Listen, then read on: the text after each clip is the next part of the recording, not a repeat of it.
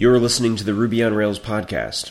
I'm your host, Sean Devine. The podcast is supported by workonrails.com. If you have a Ruby on Rails job to promote, you can list it for free using the code RELAUNCH. This is episode number 143 A Conversation with Terence Lee.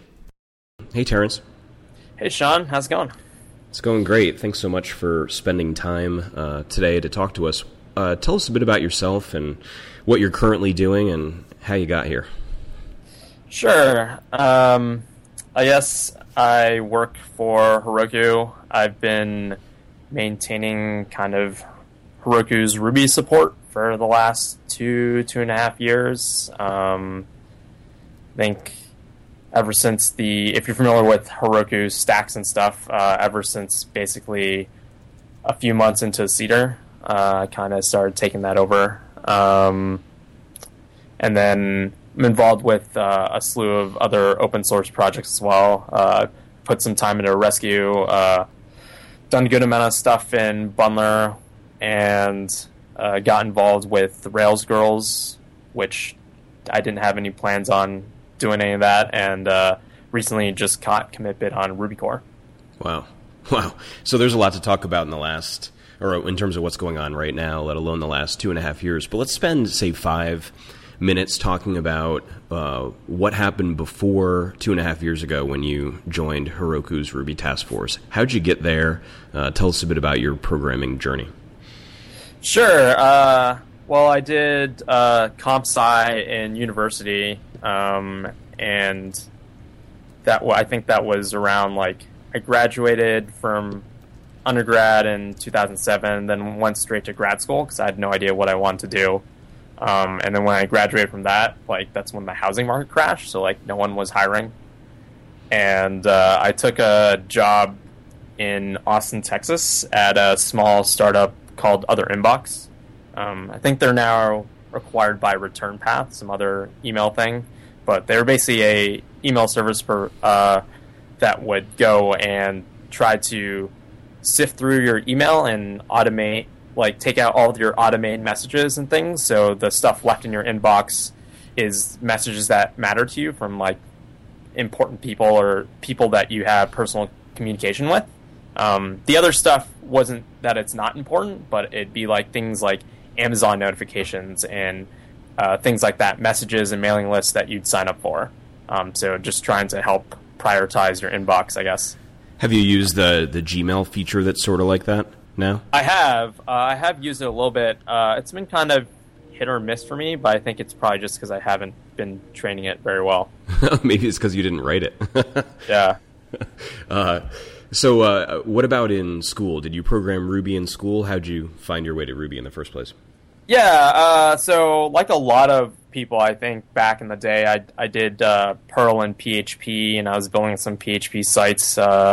I was helping out some of the departments with doing uh, like PHP things for some research stuff at the time, and then I heard about Ruby on Rails uh, being the new hotness for web development, uh, and I was uh, doing, I guess, like systems administration work uh, for the Center for uh, Speech and Processing at the university, and I wanted to pick up Ruby, and they let me like during part of work time kind of like learn Ruby and kind of automate like part of the systems doing Ruby stuff. And after picking up the pickaxe and reading through it and, and really programming it, I kind of fell in love with Ruby and I didn't even like start programming in Rails or anything at the time. And I think this was like Rails 0.910 era to give you a time frame. Um, and then after that, I like started doing stuff in Rails and uh, kind of just picked up stuff there, and uh, then I got a job at Other Inbox, um, and I did some internships where I managed to sneak Ruby in. Like I interned at Akamai, where they had me migrate a Mason Perl web front end for this Q and A system, and I got to do that in Rails. And then at Bloomberg, I also interned there and got to sneak some Ruby in in with the C that I had to do. Cool. So you went from sneaking it in to being in kind of the center of the Ruby community at Heroku. Tell us about getting that job and, and then go into some detail about what your current job entails. Because for me, and I, I, bet for a lot of others, we know you as a super positive guy on Twitter that sends out the messages that say the the new version of Ruby is supported, and and I wonder what's in back of that process. So the more you can tell, the better. Sure. Uh, so I I worked at like Other Inbox and did consulting for a little while, and then for about a, 13 months, I think in total, and then uh, we during one of my consulting projects, I I like I, I saw Heroku I think the first time at in Vegas for the RailsConf, and they had that booth, and I, I looked into it a little bit, and I remember at the time I was thinking this thing's never gonna succeed or take off, and uh, I kind of balked at it uh, just because you know we were doing a bunch of stuff on EC2 like a lot of people were, um, and still do today, and it, it worked fine for us. Uh, and it wasn't until Blake Mizerany came to a local Austin on Rails um, meetup and demoed it and did it and showed it to us that it really clicked for me. And I think after that point, I kind of really believed in the vision and like bought like everything Heroku uh, was trying to solve. Um, and so over the Christmas holidays, I took our consulting project and just tried staging it on Heroku and getting it working. And it was super easy. And we managed to convince our client to to switch over to it. Um, and Heroku was like great and super fast back then, eh, but like there's still it was like definitely during its infancy days, and I spent a bunch of time on the Pound Heroku channel on IRC, and was just helping. Like I was getting a lot of help from David Dollar, um, who was the guy that eventually got me hired, pretty much. But like I, I was, I got, I got, I established a good relationship with him because I would have like questions and you know, I wouldn't just ask him anything. I would spend a lot of time on my own trying to figure stuff out. And then when I really got stuck, I would talk to him and then I end up being the guy who helped a bunch of people out. And so when they were, he was working on the support team at the time, and when they were looking to hire someone else, he came and talked to me about it. And being in love with like the product and everything they were trying to do, I interviewed, and they offered me a job where I would work remote on the support team with David. And I did that for about 15 months. Hmm. Um, and during that time, uh, so when back in that uh, around that time frame was when uh, Bundler, I guess, was starting to like being talked about in public. Like Yehuda and Carl were working on it, and they came to a Lone Star Ruby conference uh, the previous year, and they demoed it uh, during one of the lightning talks there. And I thought it was the greatest things like that I've ever seen for a long time because I remember being like starting on any new Rails project and it would take like a whole day to just like even commit like get the test running locally on your machine like installing the right gems and figuring out like what gems you need to install that weren't documented and they would have and we were using cucumber back then so like different versions of cucumber were not compatible at all but if you put them in config.gem and you did rake gem install, like it wouldn't work properly, and and so that would always take like a long time for every person we hired. Um, and so when I saw Bundler, it was super amazing uh, to me to be able to essentially cut that that whole like thing down. And so when Heroku supported Bundler, like I immediately like got our app upgraded to it, even though it was like in beta. And ended up being like a super painful process. I'm sure a ton of people who got involved back then remember the painful days of the 0.9 era where things would break every release and then they would fix certain bugs, but then it would break other things. And uh, every time Heroku would upgrade Bundler, it would break our app in production. It was kind of a really bad time then. Um, now, what year was this, give or take? Uh, this was um, 2000, I want to say 2010, mm-hmm. 2009, 2010, around then. Uh, yeah, so it was like yeah, the beginning of 2010, the end of 2009 uh, for the Bundler point nine stuff, uh, and uh, like Bundler point eight was really different because it was the one where everything was sandbox. So if you're familiar with uh, dash dash path in Bundler, where it installs it in a separate directory that's separate from your system, that was kind of how Bundler point eight worked. Hmm. Um, but for a lot of people, were kind of unhappy with that, and they wanted to use their system gems and stuff. And they changed a lot. They changed all that in Bundler point nine, which is kind of the Bundler that we know today, uh, where it interacts with the system, or you can vendor it uh, and what have you. But the default mode was to install stuff to the system. Uh, but anyways, like yeah, so they would break things all the time, and anytime Heroku would upgrade, like it would break our app, and then we'd have to spend a bunch of time fixing it. And so when I got to Heroku, like this was a very like poignant subject for me. Like I was very sensitive to this fact um, that uh, I eventually got put in charge of like Bundler on Heroku. so I got really, I got to interact with Carl and Yehuda a lot. And I remember at the time being super scared to talk to these guys because you know I, I, just started programming Ruby, and here were these two guys like who were super famous uh, in the Ruby community. And uh, but after talking with them and trying to get good support on Heroku um, and working with them for a while at the end of like basically the 0.926 release and like the RC cycle. Um, what, after they released 1.0, Carl made the joke that I should commit to Bundler, and uh, at, at, this point, I've never like I never cloned the project or really looked at the source code at all. and then the next day, he was like, "Here's commit bit, bro," and uh, then they like soon after they quit and left Engine Yard, and uh, you know they kind of moved to uh, other things, and uh, so I was kind of stuck with this commit bit and not really knowing what to do. Um, Wow. So was so was Bundler your first um, big or not even big, but open source Ruby project that you had a big role in? Uh, yeah, it definitely was. I, I did some stuff with like the Pivotal Tracker gem with uh, Justin Smestad while I was working at Other Inbox because uh, we use Pivotal Tracker there.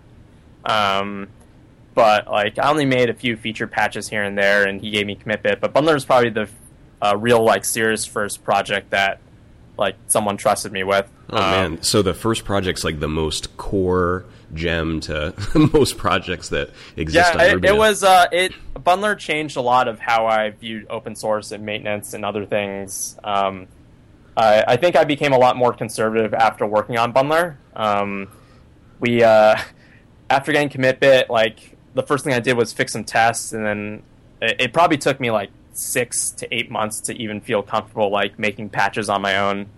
Uh, I was definitely really scared of like breaking things for other people, and it didn't help that when we were like that RubyConf after getting commitbit, uh, we we released like Bundler and it broke Bundler for everyone, and I think there was a while of like six releases where every other release was a broken release that we had to like yank.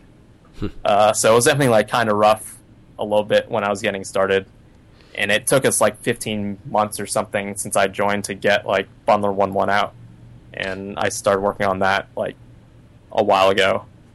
So one of the questions that I had planned to to ask was, what's the difference between you know working on a project like Bundler that's so core and you know, such infrastructure for most Ruby projects compared to you know a project that's that's not you know as low level and not as uh, depended on by the community. But maybe you haven't ever had one of those projects. uh, I mean, I've, I've, definitely had like when I was uh, when I was working at Other Inbox, I had a lot more side and hobby projects that were fun, um, and you know it didn't really matter what you did, uh, and you could abandon them however you wanted to. Um, with Bundler, it's been it's been interesting. Like I've had to figure out like how to be conservative, and it it's been a learning process of just like being too conservative, uh, but also moving the project forward.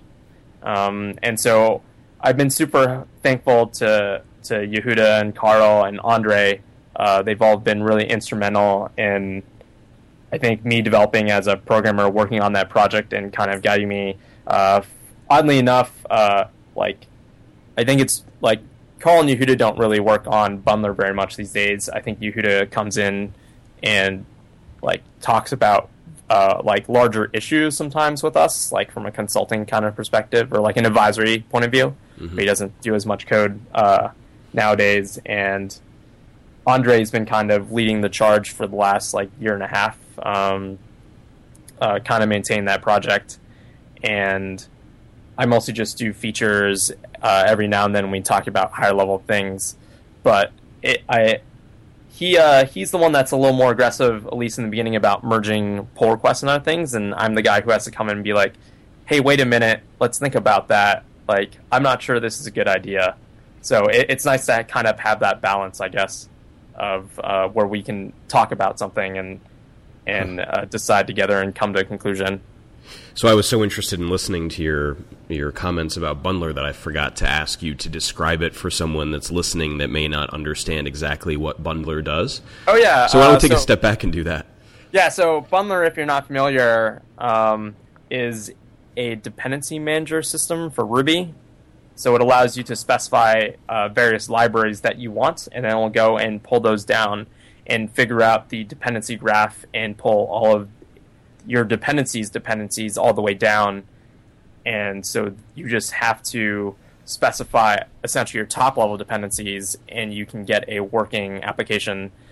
And this has helped a lot with uh, onboarding. So like the the problem that hit home for me way back in the day was uh, onboarding a new um, person on your team or in open source you can now just package a gem file which is where you specify your dependencies in your project and then you type a single command bundle install and you get all of your dependencies and you're up and running. You don't have to figure uh, all this other stuff out. So in a way, it's uh, both a tool and a the gem file provides the gem file and the gem gemfile.lock provide documentation for your project. Um, so for your application, it's super super important. It's kind of been adopted as the standard of how we do things in Ruby land.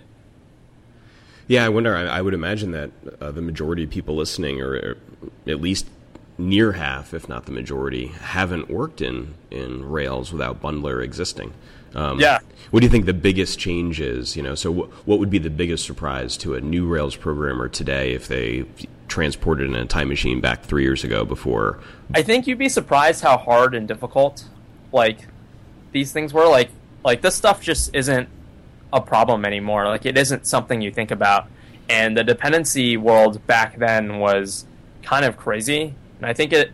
Uh, I think two things happened. Uh, Bundler came out, and uh, Nick Quaranto and all those guys who, guys and girls who worked on like the new Ruby gems and making that super simple to publish gems. So like, mm-hmm. also worked by like you know like technical pickles with uh, Jeweler, and you know you, you, have Hoe and all these tools around uh, that made gem publishing easier. So I think that and Bundler made kind of this gem, the Ruby gems ecosystem much more vibrant because now it's just so simple to publish a gem and, and have dependencies and then get those dependencies and, and get them to work.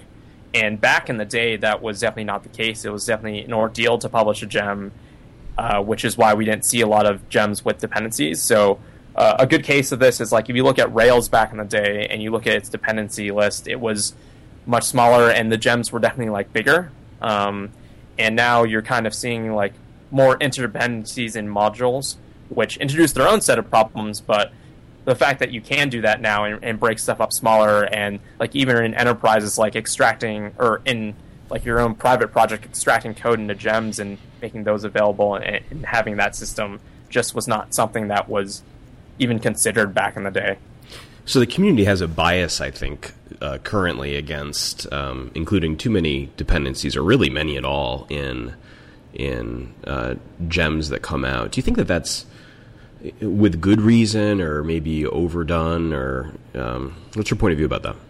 Yeah i mean to some extent uh, i think it's a little overdone but i can see why like uh, working at heroku and doing support for heroku i've seen my fair share of a lot of applications and uh, like it's not uncommon to see applications that have 200 sometimes up to 300 like gem dependencies. Like that's a lot of library code that uh, you're depending on that you didn't write. You know, mm-hmm. um, and I, I think with with stuff like Bundler and Ruby gems now, it's so easy to like add another dependency. Like you don't have to really think about it, right? You add a single line, you run a new command, you check in your code, and you're kind of good to go.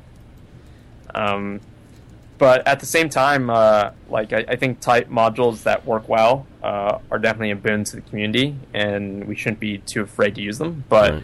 uh, it's definitely like a lot of the, the gems that we do use uh, are kind of generalized solutions as they are in open source. And obviously, anything that you were to write yourself um, would be much more specific and smaller, and you wouldn't have it wouldn't do nearly as much. Right. Um, and and the other the other side uh, from pure like low level performance perspective is the more gems and stuff you had in your load path, the slower it takes to boot your app because anytime you acquire you do require it has to like look through the whole thing. Right. So, what do you think is today's bundler um, dependency management kind of problem that that in three years or five years from today we'll look back and it'll be solved the same way that dependency management was solved by bundler? Do you have an idea about that? Uh, I don't have anything on the top of my head. I mean, something I would love to see would be like uh, performance tooling or like introspection, kind of. Mm. Like you look at like the you look at JRuby and the JVM and looking at how robust the tooling ecosystem is there, uh, with the fact that you can like, uh, I mean, this is nature of the VM, but like you can introspect, like you can you can launch a uh, a tool in it you can examine the memory and you can like see it in real time and and you can dump memory out and then load it into like a new VM and, and stuff like that. Like, I think while that opens a lot of doors on like what you can do in production and what you can do in your application. Mhm. Um, but even even from the beginning of tooling, like work that uh, Aman Gupta and like Sam Saffron are doing uh, with just trying to make people aware of like performance and other heuristics around that, I think are are going to be really important uh, if we want to Ruby to continue to be as popular as it is today and continue to grow um, as we start building bigger applications. So that's a super, super good um, segue into talking about Heroku and Ruby and Ruby 2.1 and Ruby in general. So um, before I get into some specific Ruby 2.1 um, sort of questions, uh, tell us a bit about what you do for Heroku now as it relates to maintaining Ruby. Uh, so my main job at Heroku, I work with Richard Schneeman, and uh, I run the we call it the Ruby Task Force at Heroku, and our job is to provide the uh, an amazing experience for deploying and running applica- like Ruby applications on the platform.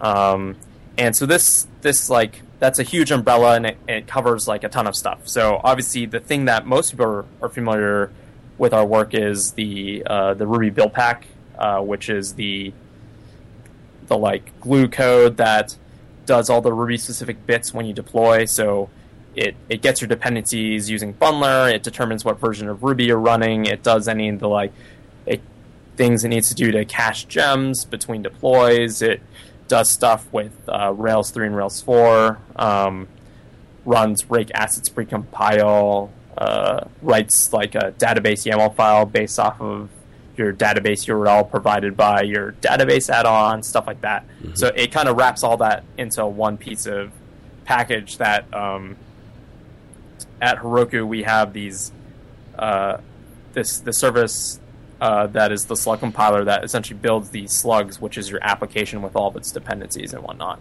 So th- it, it executes the Ruby specific bits for you. So whether this is unfair or not, I'm not sure. But sometimes people complain about how long it takes to to build a new slug of their app and relaunch it. Um, since it sounds like you're about the best guy I can imagine to ask about this, you know, what would you what would you say to those people, and you know, what tips to would you give to make it go faster? You know, what takes the amount of time that it takes, etc.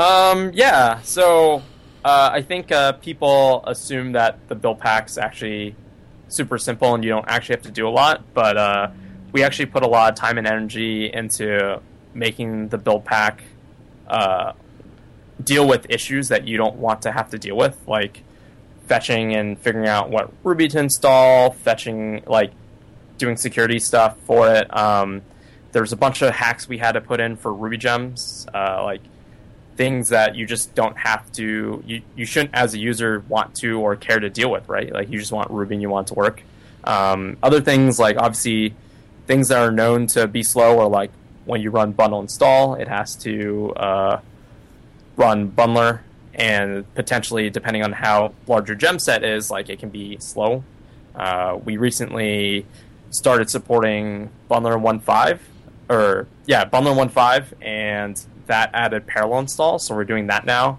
And to give you kind of metrics, we started doing metrics this uh, last year, and um, I think we've improved build performance when we started measuring it uh, by 40% from when we started measuring it to what it is now. Wow. So we're definitely very aware of the fact that it is slow and that fast is a feature. Um, so, so the the parallel install is is done by default by by the build pack, right? Yes. So we enable it by default. Uh, we ran into some hiccups and we've contributed patches back. Uh, obviously, like me being on Bundler Core, we have a tight integration with the Bundler team, and I personally did not work on the parallel a lot of the parallel install feature, but I helped bring certain things to the finish line, like getting the RCs out and whatnot. And uh, there's there's definitely a lot of there's still more stuff we can do there, and there's a, a ton of stuff that's on uh, our plate for making the ecosystem better. Um, and in general, like at Heroku, we we try to improve the community ecosystem uh, if we can and upstream stuff, and not just do Heroku specific things. Right. Um, uh, like uh, the bundler one one stuff when we did the API dependency thing to make those things faster. Uh, so there's the bundler stuff that's slow. Uh, shelling out in Ruby is not necessarily super fast either. Um, so we've been trying to aggressively cache those things and figure that stuff out. Um, and then uh, I think the the slowest thing for a lot of people is probably rake assets precompile. Mm-hmm. Um, and that's just kind of been a huge sore point for I think us and the community as a whole and people in Rails um, dealing with sprockets and, and all those issues. Um, now, what's the current state of that? Is it, it, it um, have changes been made in either four or four one to how the precompile happens? In other words, is it uh, does it precompile everything or just do an incremental change on on based on what files changed? Do you know? Um, it's supposed to just do incremental stuff, but it has to do. It still has to do a bunch of calculations to figure that out. Uh, I mean, to, to throw it on the table, like it's it's a super hard problem. Like as much as we, uh, you know, complain about the software, like the the problem they're trying to solve is not simple at all. Like I spent a ton of time talking with Yehuda about it over the last few years, being unhappy with the current solution when it came out, and it not being fast enough, it not, uh, you know, it having to do all this other stuff. Um, and uh, if you guys ever followed, uh, there was that rake pipeline project that Yehuda worked on um, that was never finished. But like, you know, it, it's it's a hard problem to solve, uh, and trying to figure out the dependency chains is not something that's super simple. Um, mm-hmm. And then you have to figure out the require and load order, which is also important, or it might break your assets. Um, what, what, about the um, what about pre-booting? Is that is that supported by Heroku now? And is I know it used to be a Labs feature. It, it still is a Labs feature. The Heroku pre-boot feature is a Labs feature. Um, and the the feature that you're talking about, just to explain to people who aren't familiar, is that uh, Heroku will uh, it extends your deploy time because Heroku will wait for essentially all of your slugs to boot up and then cut over once they are. Um, but it, it's sending like a hard fast, so keep your old slugs up and route requests to them, and then wait till your new slugs are up and then switch them over. Um, and uh, it's we're not I, we we at the company aren't happy with that feature. Uh, we understand that it's a problem that needs to be solved, uh, which is why it's a labs feature, and the labs feature was a spike to solve that issue. Um, but I think we can do better, and we want to come up with something that is better before enabling it essentially for all customers because it uh, one of the huge downsides is it uh, inc- it makes your deploy times really long, um, and for something that needs to be agile and fast, and um, it's not adequate enough.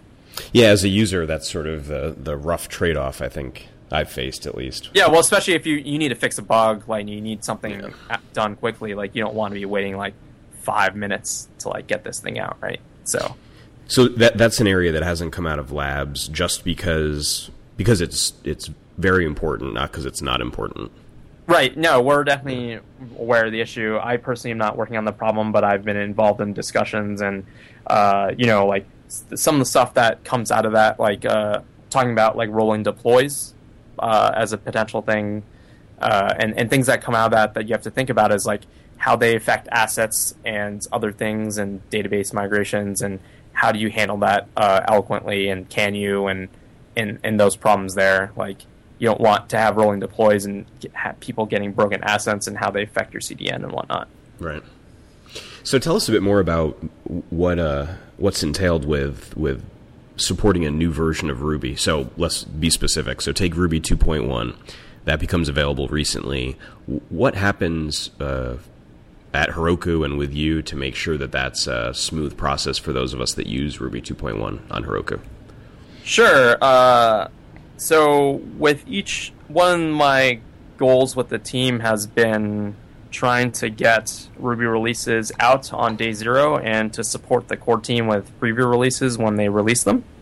Um, and so I have a script that actually builds all these rubies, so we've automated it. Um, and it's up on my GitHub somewhere. I can send you the link post the podcast if you want to link to it.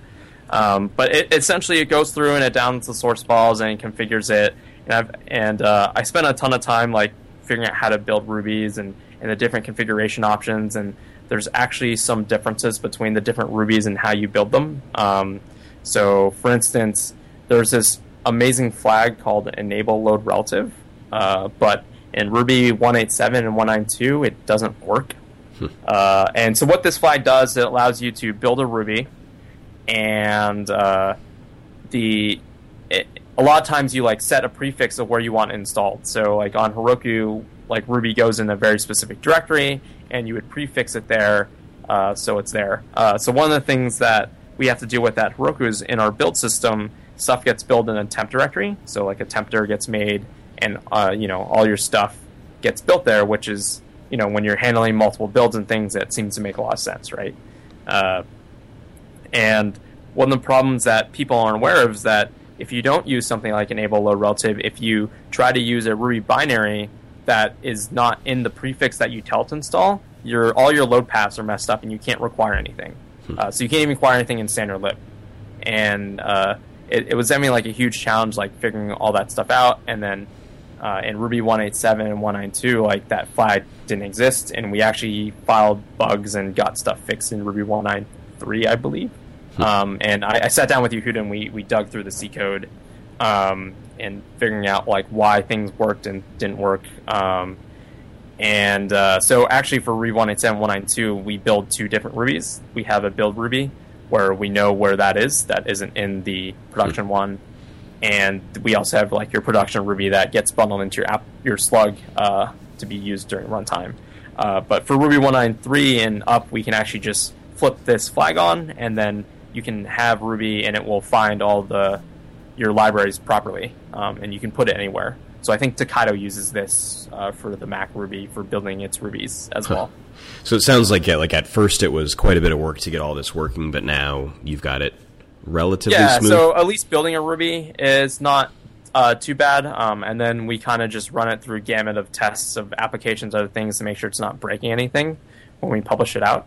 Um, and so when a new Ruby comes out, we can build it and test it and then release it usually within a few hours of the release notice. Um, so we, we try to be pretty good about that. Um, and then the same thing with patch levels, like, you know, like a lot of the patch levels are security fixes, so we want to get those out as soon as possible. Right. So, uh, when you uh, looked into your crystal ball at what you know, what problems may be solved in five years that seem really hard right now, you talked about um, performance and and introspecting the applications, you know, performance characteristics and etc. So, two point one is a pretty a pretty big release for that topic. Um, have you looked much into the areas that Sam Saffron's been talking about, and you know, do you have any thoughts about what Heroku can do to take advantage of um, Ruby's sort of GC, uh, uh, new GC information in 2.1, or any other features that, that seem interesting? Um, I mean, I haven't, I don't have very strong thoughts on what Heroku specifically can do for Ruby 2.1 besides enabling and, uh, I guess, like help document and, and make that those tools available to people.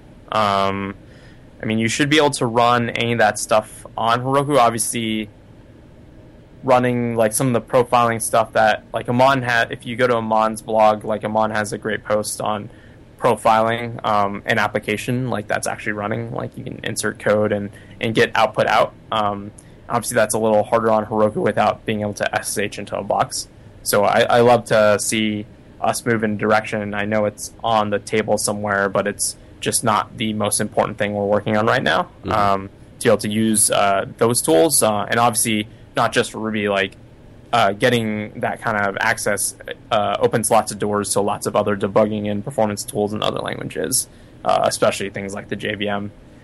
And uh, but yeah, like some that stuff is really awesome the the rack there's that rack middleware he references that you can use to kind of get that information out of your application as well. Right. Uh, so that probably will have to suffice for now, at least on Heroku, unless you want to just run stuff uh, with that's not like your main application uh, with production data, and you just want to run it in a dyno and kind of get heuristics and performance. Then you can obviously do that uh, in its own uh, rendezvous shell. But yeah, but I mean, for what it's worth, I think that that um, figuring out what settings to use to to optimize your the performance characteristics of your app given given whatever your goals are, whether it's you know fast boot time or fewer GCs or shorter time per GC or you know whatever it is you're trying to do. That seems pretty.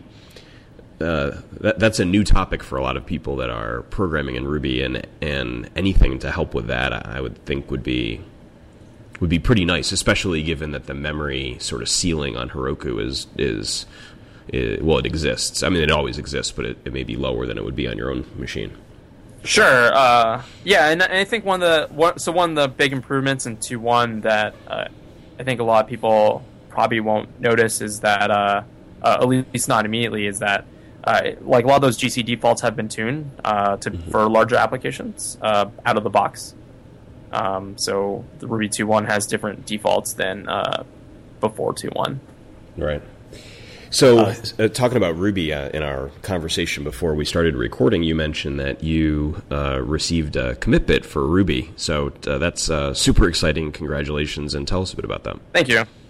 yeah. So, um, being at Heroku, we're um, I'm on the Ruby security mailing list just because it's you know, for platforms and other people supporting Ruby, it's it's kind of nice to get to know things ahead of time so you're ready and you can provide good support for your customers. Um, and then, uh, so there was talk, uh, there was that Ruby, uh, there was that heap security incident that mm-hmm. happened in November. Um, and there was this big discussion at Heroku, like, what are we going to do um, and at the end of the day, it was my call. Uh, so, you know, Ruby 187 uh, end of life uh, with security stuff in uh, I think the end of June, June 29th or something like that. And uh, Ruby 192 kind of didn't have. I, people don't really know what happened to it. I think at at that time, and like there was no real announcement. Uh, so the story actually is that the maintainer told Mats uh, at Ruby Kagi that she didn't have time to work on it anymore, so she was kind of done with it. And uh, I think that was the official end of life uh, for that, so it never got any patches after that date. Hmm. Um, but like, there was no public announcement or anything made on that, um, and I'll go. We can go more into that later. But uh, we we have customers that are both on 187, 192, and this was kind of a big deal security incident. But there's patches made for 193 and, and 200 um, and then two one preview releases. Uh, so we had to figure out like what we were gonna do. I guess like are we gonna leave our customers high and dry? We haven't really like made any announcements that we weren't we were gonna stop supporting these rubies, and so we had to make the decision that to, to kind of backport these security fixes and uh, make those available to our customers. Uh, I think that day was probably would not be the best day to tell people you're not supporting them anymore. right. Uh, so, uh, and obviously, we don't want to be in the business of uh, like supporting these rubies like independently. Like we, there's only two of us on the team, and there's a lot for us to do, so we have pretty limited resources. Um, but I made the call that it's not good to leave our customers uh, in a tight spot like that, and we have a bunch of customers on 192 and 187 still, so we decided to backport and release our own Rubies, and we made those open source. Um, but one of the things we wanted to do was uh, work upstream and, and get those things into like the main repository. And uh, Zachary Scott, also known as Zach, uh, I think after that incident, kind of vouched for me and and asked for me to get CommitBit um, on core to help maintain that stuff um, and figure a lot of that stuff out. So that's kind of how I got CommitBit. So I got tasked, and there was been an announcement that me and Zach are maintaining 187 and 192 security fixes till uh, June this year. Um, so you have another few months, five months, I guess, left of that, and then the, there's this whole process and policy in place of renewing that. Um, and, and other things we noticed uh, at that time was just like how many vendors are doing this work, right? Like you have Red Hat that has to do it. Um, I'm sure, and then I, am pretty sure GitHub did it as well. They have uh, Ruby 187 on some stuff, I think, still, and then you have you know your other Linux distros and other platforms who have to do all this backporting work. So uh, one of the goals that came out of that for me and Zach was to to kind of like pull all of our resources together, uh, like as a community, and not essentially duplicate all this work, um, and kind of have the central repository around that. Um, hmm. yeah. So, so g- give me a couple lessons you've taken away from from that whole process of you know one getting involved in actually patching Ruby to to going through the, the decision making about how to support the old Rubies um, and the rest of it. Sure. Uh, so one of the, the, first thing I learned uh, was that uh, Ruby 187 is really old, and uh, like when you when you start backporting this code. So one of the nice things is that all the like a lot of these tests are written in Ruby itself, but like obviously a huge amount of source code is written in C. So in order to test, like you know, someone submitted the security patch and you know it has C code, and then there's a bunch of Ruby code uh, with it uh, to test it. Um, and one of the things is that like when you backport these, uh, you know, you backport this code and it applies cleanly for the most part, except like obviously version files and things like that. Uh, and I was like, great, you know, and then I, I, compiled it and I and I manually tested it on Heroku to make sure that the submitted uh, like thing that would break it uh, does not break anymore, um, which happened, and and then we released those. Uh, but then uh, the whole testing thing is its own beast. Uh, we found out that the testing infrastructure, like some of the methods that are used, are not actually in the Ruby 187 codebase anymore. And then uh, I was also told to use this backporting tool. So uh, if people don't know, the, all the source codes in Subversion and not in Git, I think, which is a surprise to people who don't aren't familiar with core at all. Uh, so I had to I relearn how to use Subversion because uh, it's been a long time. Right. And uh, but like uh, these these helper methods that they're using to test this code is not in 187, and the backporting tools that they told me to use to backport the code was not introduced to Ruby 193. So neither of those helped me like actually like doing this stuff for 187 or 192. Uh, so I had to manually do like the backporting. So I learned how to do that and like all the little things you have to do for incrementing those numbers. Um, and then Zach and I are in the process of trying to figure out how to backport all these like test helper methods back to 187. Uh, 192 is not as bad, obviously, but like the jump between 18 to 19 is actually pretty huge, and uh, I've been relearning that um, as we've gone forward through that. Um, and some of the other stuff has just been like working with core is like a totally different experience than working with your standard open source project. The fact that there's a lot of people who are Japanese and uh, like English is not their primary language, and they have their own processes and stuff in place. And I think it's really easy to, to miss that if you're not involved and working with it day in every day. Um, hmm. and so one of the things that Zach and I, like one of our big goals for this year, is trying to make getting involved with Ruby, like the language that everyone loves and and uh, uses every day, like make it easier and much more approachable. Um, so I would love like pipe dream goal. Uh, we'll see how it pans out, but like we would love to move subversion or move off of subversion and onto Git. Um, but there's obviously a bunch of stuff that has to take place to make that happen. Um, and so like we're gonna sit down and, and, try to figure all those things out so it is a smooth transition. Um, uh, I don't think Core, like from what I can tell, is actually opposed to moving to Git, but like you can't just move it over the next day and uh, I think a lot of people just think you just put the repository in GitHub and then you're done, kind of. Um, but like th- there's a ton of tools and other things that are built around Subversion, Right. and you have to make all those things work, and you have to make the workflow that everyone uses on core now still work and not break. And uh, they use Redmine for all their ticketing stuff, and that's totally linked to Subversion right now, and and all their backporting tools. Like they have a bunch of tooling in the repository around all this stuff, and you basically have to make all those things work uh, with Git. And Do you uh, do you work with Mats at all? Given given the Ruby core involvement now and the Heroku tie. Uh, I don't work with Mats too closely. Uh, the sponsorship for Ruby that Heroku does. So, if people don't know, uh, Heroku sponsors Mats, uh, Koichi, and Nobu. Um, I think most people know who Mats is. Uh, but like for Koichi and Nobu, uh, Koichi's the guy who wrote all the new garbage collection stuff, more or less, in Ruby 2.1, and is kind of the main VM guy uh, on the Ruby project. And Nobu's they call him the patch monster, so he he does a crap ton of bug fixes. He's like one of the top committers on Ruby uh, right now. Um, so we sponsor all those guys, uh, but they're kind of left like on their own. Like they they still live in Japan. Like a common question I get asked when I'm at conferences is like, is does, has Mats moved to San Francisco or anything? And you know, no, he still lives in Matsue, like in his hometown, and and uh, uh, we we would like to have better ties, and um, we're working on that process. But um, you know, the sponsorship is definitely a like an investment in the Ruby community to make it better. Right. Uh, and we don't direct or tell them what to do, but I think we're in a position to help help out with providing data and other feedback and stuff to help uh, give information to them to help them figure out what to work on and stuff.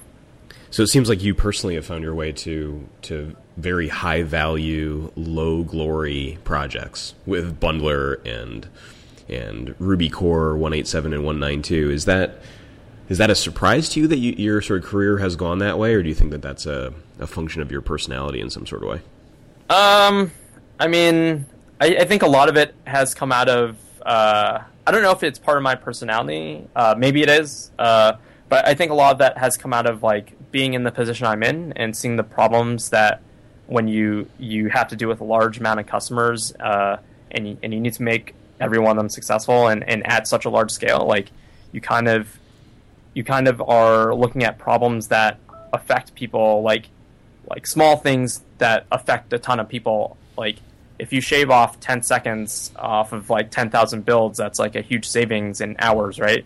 Um, but like for the average person it might not be a whole lot. Um, so those kind of things and uh, like a lot of the policy work that I've been working on uh, with Ruby Core has come out of like the fact that at Heroku we've had to deal with these issues and we we kind of need that information. Um, and uh, like the work on Bundler is just like obviously that's super uh, important for the kind of service we want to provide, right? Like having good dependency management support is super important. Making sure it works, making sure it's fast and performant uh, is important to providing a good service.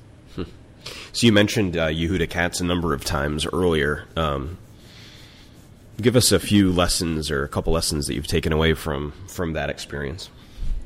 Uh, yeah, uh, working with Yehuda has been has been an amazing experience. He's a a very unique individual, but uh, he's a super bright guy, and uh, when he goes down and tackles problems, he's he likes to be very in depth about it, and uh, his attention to detail is pretty amazing. Uh, it's it was definitely a huge loss, I think, on Bundler when uh, he stopped working on it as much. Um, like his ability to bring issues to light, his attention to having really good user interfaces and intelligent error messaging is super is super great. Like the the reason that Bundler uh, works the way it does with the like the CLI and the error messaging uh, and and kind of values he's brought into the project have been pretty good. Um, like he's he's really pushed like good error messaging. Like if you can provide a better error message, like you should do it, and like guiding users on what to do next and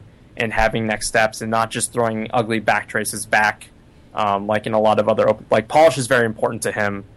Um, other things like um, being very attentive to like good project maintenance. Uh, like we, we work really hard on Bundler to be backwards compatible and to follow stuff like Semver and not to break things. We've had to revert stuff that would have been really nice to have because those are values we have in the project. Um, like you don't want to upgrade your version of Bundler and have like your gem file and stuff break. Like that's just not something you want to do. So like abiding to those practices are definitely values that I got personally from working with him and made me be conservative on a lot of a lot more fronts and trying to provide that experience and hopefully I bring a lot of that stuff to Heroku as well. Um, but I've definitely learned a ton working with him and if you ever have a chance to like work on an open source project uh, with him, like I would say you should go do it. Uh, there's so many things you can learn from working with that guy. So there, um, uh, I saw you mention somewhere, and I don't remember where now, something about learning from Python too. I think it was at, uh, I think it related to Bundler in some sort of way, but I'm not positive. Um, am I imagining that? Did, did I read that right? That that you were uh, taking some lessons from Python? Maybe, uh, maybe I, I, I feel like I would say a statement like that. I don't remember the exact thing that you uh, are talking about. Uh, well, either do I. but uh, yeah, I mean, I, I, guess just working on the languages team, like one of the uh, one of the great things about working. So we have a languages team at Heroku for all the like languages we support on the platform, and we recently just hired a PHP guy. So I'm super excited to see uh, where that goes, and and mm. not being a avid PHP you know developer anymore. Uh, having like interviewed the guy a bunch of time, like interviewed a bunch of people and, and working with the guy, it's it's nice to see that community move forward. And they have this whole dependency management tool called Composer now, and it's very similar to Bundler. Uh, so it, it's great to see you know language communities progress uh, as a whole. I think Heroku's in a very interesting spot that uh, it internally is a very polyglot company, and we have to support a bunch of different developer communities and they each have their own differences and values. Uh, so, so one thing is like, for instance, in Python, like things are very explicit, uh, but like in Ruby and especially with Rails and stuff, we have this like convention over configuration. So there's assumptions in place, right? And having that background of coming from Perl as well. Uh, so like DHH touts like convention over configuration all the time. But like a very good example, uh, I think Yehuda actually talks about this at his Railsberry talk uh, back in 2012. Um, but basically, like if you um, look at how uh, Rails handles CR, CSRF uh, security stuff mm-hmm. versus um, um, Python, uh, it's very different. So in, in Python, you have to uh, uh, so if you're not familiar with CSRF stuff, CSRF, like you have to generate this token uh, so you can validate um, that you know the forms coming from the user on the server and stuff. And in, in, Python, like you actually have to enter, or in Django, you have to enter this like code snippet, and it's in the documentation, like in your form, like you build the form, and you enter this thing to generate the token. Um, and in Rails, like you, you if you use the form tag helpers, it's automatically done for you. Like you don't have to think about it. It's not something you have to worry about.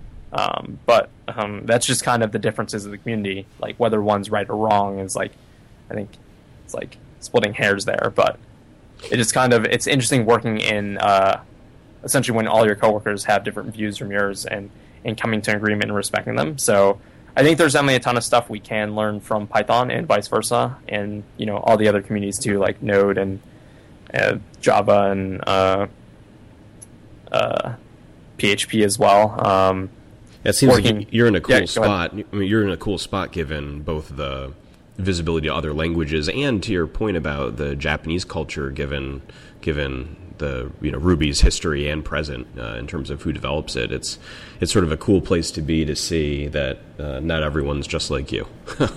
yeah, that's definitely true. Um, yeah. Cool. Well, uh, on behalf of everyone, thanks for all the work you do on Bundler and on Ruby and on uh, Heroku, since so many people use it. I think you've made a just a huge, huge impact on the community, and uh, it's super appreciated. Yeah, no problem. Uh, I, I love uh, love giving back. Um, so, I don't know. Yeah, go ahead. I was going to say, so let's fi- let's let's finish up talking about giving back, and and you mentioned Rails Girls at the beginning. Um, yep. Yeah, tell us a bit about Rails Girls and what it's about, and and how you're involved. And sure. Uh, so Rails Girls is a non-profit movement group, I guess, to to help tackle, I guess, the diversity issue, but uh, one of the things that has really drawn me to it um, like I've never envisioned myself historically as like one who's like been a huge person uh, working on these kind of uh, issues, but now it kind of hits home a little bit, having been involved with uh, the uh, group, I guess. And uh, one of the things that I so it so the Rails Girls that most people are familiar with is it's uh it's this one to two day workshop that's thrown in uh, various cities around the world, and it allows women to. So there's like usually the first day is like this install fest. Um, and you install Ruby and Rails on people's computers, so they come in and and you uh, you have these coaches who come in and help uh, get all these people set up uh, for the workshop the next day. And usually there's like um like drink like there's some type of drinks and and uh, snacks and stuff provided, uh, and and trying to just give this like very like homely like like feel to it, so you don't feel like you don't feel stupid asking questions, just kind of like really breaking ice. And the next day is like this whole workshop um, that tries to get women uh, interested in technology. So I don't think the goal for me has never been about teaching people Rails specifically. I think Rails is just a a tool uh, to expose uh, people to technology. But um, the stuff that is super important is the showing people this world that they may not be familiar in, mm-hmm. um, and they might be distant to, and, and, have assumptions, and kind of breaking those assumptions down, um, and like giving them vocabulary and other things about technology. Uh, so, so one of the things that uh, they do at some of the Rails Girls workshops is this bento box exercise, and what it is is you you know if if you're not familiar, like the bento box is this box uh, that's usually per, that is Japanese in origin, and it it has like compartment for different uh, pieces of food, and it's supposed to be this like complete meal essentially that provides like nutrients, like all the nutrients you need to have a healthy meal.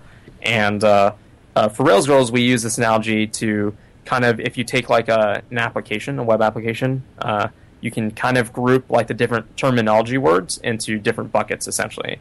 And so there's we have these printouts, and we go through and we we have like like you go look at Foursquare and they list like all the things they use, and we go and try to bucket like what they mean. Like like if you have MySQL or Mongo, it might go in like this storage uh, bucket, and uh, you know you have logic for like programming languages, and then you have like the front end, and then you have um, I forget like the other thing, but it essentially gives people like who are not familiar with technology this vocabulary to to kind of approach uh, things like this whole world that they aren't like having that that terminology and vocabulary and understanding. Like you might not know the difference between MySQL and Postgres, but you both know like they store data, and I think that's like a huge jump for a lot of people there. Um, so tell me a bit about what's been most difficult as you've you've gone to these events and gotten involved. Something that that uh, kind of knowledge you've taken for granted that you can't take for granted when when you're involved with people that are very new to, to programming or to I Rails. You, so if so if if you've never been involved with the Rails Girls or Rails Bridge or something some program like that where you're teaching these people, I highly recommend you go and do that. Um, I think it's a great experience. I think the the biggest takeaway you take uh, that you realize is like how hard it is to be a programmer. A lot of the things you take for granted, how hard it is to get started. Um, and uh, one of the things for sure is like you realize that like getting started in Rails is actually really complicated, and there's lots of um, like get like installing Ruby and packaging it is not a simple process. Uh, like stuff like Rails installer and RVM and rbenv and all these tools have helped a lot, but like you know someone who doesn't even know what the shell is like kind of throwing all that at them is definitely really hard and uh, like working on these programs, you realize how much it sucks to get started in Ruby and Rails, and like how much of a hurdle it is. Yeah. Do, do you um, have you used um, Nitrous.io or any? I'm not sure if there are alternatives to that where it kind of can can take some of the hassle at least of setting up your own development environment. Uh, I personally haven't used Nitrous a lot. Um, I mean, to bring Yehuda up again, he's he's uh, pitched it to me a bunch. Uh, I've met the guys. Uh, I think they're now in San Francisco, but I met them in Singapore, and I've always thought it's like a really great idea and cool. Um, but yeah, I mean, just getting something set up where uh, for a lot of these girls or people, so they can work on something uh, after they leave um, is really important. Um, and maybe, maybe like having a service that allows you to do that uh, is the right way to go about it. Um, yeah, yeah, I don't really know. I mean, it, it's still hard, even if you have a nitrous box set up and you sit down. It's you're right. It's unbelievably complicated uh, what goes into making a good rail or any Rails project, let alone a good one.